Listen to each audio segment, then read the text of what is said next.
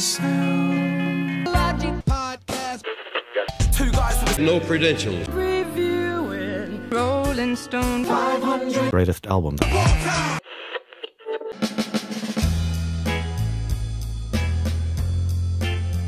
it's not often in these early uh, number of albums that the original list and the book and the uh, 2012 list diverge, but here we are. Um, I think the first time it happened was all the way back at Robert Johnson. Um, Right. his massive compilation was uh, new to the list, uh, at least a different from the 2003 list. Uh, the complete recordings back at number 22, and now here we are, all the way again at 59. Um, this album was on neither the 2003 list nor is it in the book.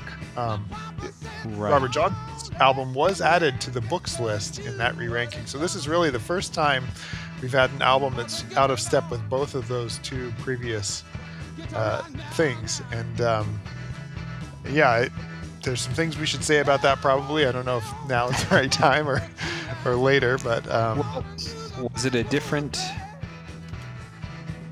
CCR compilation at the 59 spot? So CCR was on the list um, at 96, sorry, 95 and uh, 265. Uh, their albums Green River and Cosmo's Factory. Both of those got the axe uh, in favor of this compilation album, which got bumped way higher than 96 up to 59.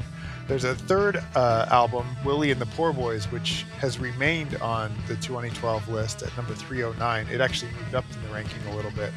Um, but the the original list and the coffee table book have those three albums at 95, 265, and 392. Um, and two of them get cut in favor of this compilation. So Oh wow, yeah, it's interesting. it's an interesting shift there in the rankings. Um, this is definitely a fantastic album, but like we've said many times before, um, when you've got a band that was prolific, throwing a bunch of their hits on the same record is going to make for a pretty great record. and uh, I, Yeah. I don't always know why why a compilation ends up on this list versus an album, but um, yeah, we've got a whole episode to talk about that. So, so I have a question for you.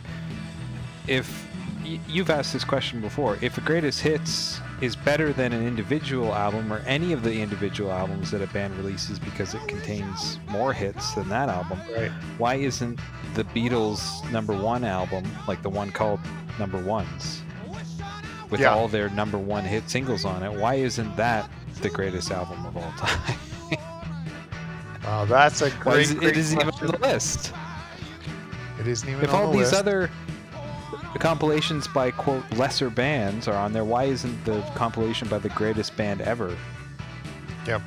on on the list at all? It's it's funny. I, I think they were pushed, again. We've talked about this. I think especially in the 2012 list, which leaned more heavily, I think, on a panel than on a voting system. Uh, I think they were really just trying to diversify and get Yeah. a good blend in. Uh, I think they did on the first one too, but Well, it's interesting because the preamble in the coffee table book admits that there are too many compilation albums on the original list, and that for the coffee table book they tried to take they tried to take some out. And so it seems odd to me that in 2012 that not only would they throw a few back in, but they'd they'd uh, you know put some on that, that weren't even there on the first few Yeah. lists. So um, for this band in particular, they bumped two of their studio albums in favor of a compilation. album. Exactly. Exactly. And I mean, it's hard to argue. The the compilations got all the hits from those two albums, so Yeah. um, sure, it makes sense. But again, I, you know, I think I think you're onto something there with the Beatles one, uh, which I I paused for a second. I couldn't remember if it came out before 2003 or not. It was out in 2000, so they could have chosen it. Um, Yeah. uh, For sure. put it right there at, at number top. And and just think about how silly that would have been. I think um, the list Oh, for would have sure. lost all its, all its credibility. And I I think because of how ridiculous that proposal is, it makes me pause every time we get to a compilation album and say, "Look, I love this music. I love that it's all together, but this is not a great album. This is a great compilation album." And um, there's a difference, I think. Here, here. here, I here. agree. I agree. Um, we're- well, we're here at number 59 with this album. Um, we should note real quick that uh, the original number 59 was uh, Meet the Beatles, Meet the which- Beatles. Yeah. which we've already talked about at number 53. So it, it, um, I guess it benefited a little bit from CCR's compilation getting mashed in here, and for some reason they thought it deserved to be a few spots higher. Um, Yeah. Bump it up.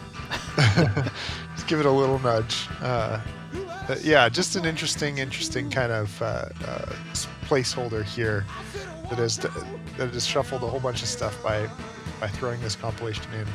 Um, next week we get to talk about uh, an album that neither of us have ever heard before, and it was originally at number 58, so uh, even ahead of uh, the CCR slot. And um, So it gets bumped down. it gets bumped down. All these re-rankings shuffle things a little bit slightly, and uh, yeah, we get Interesting. get to talk about that little ripple effect here now.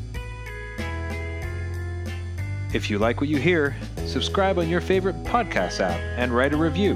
Send us a message at our Facebook page, on Instagram, or through our SoundLogic Podcast Twitter feed. Thanks for listening.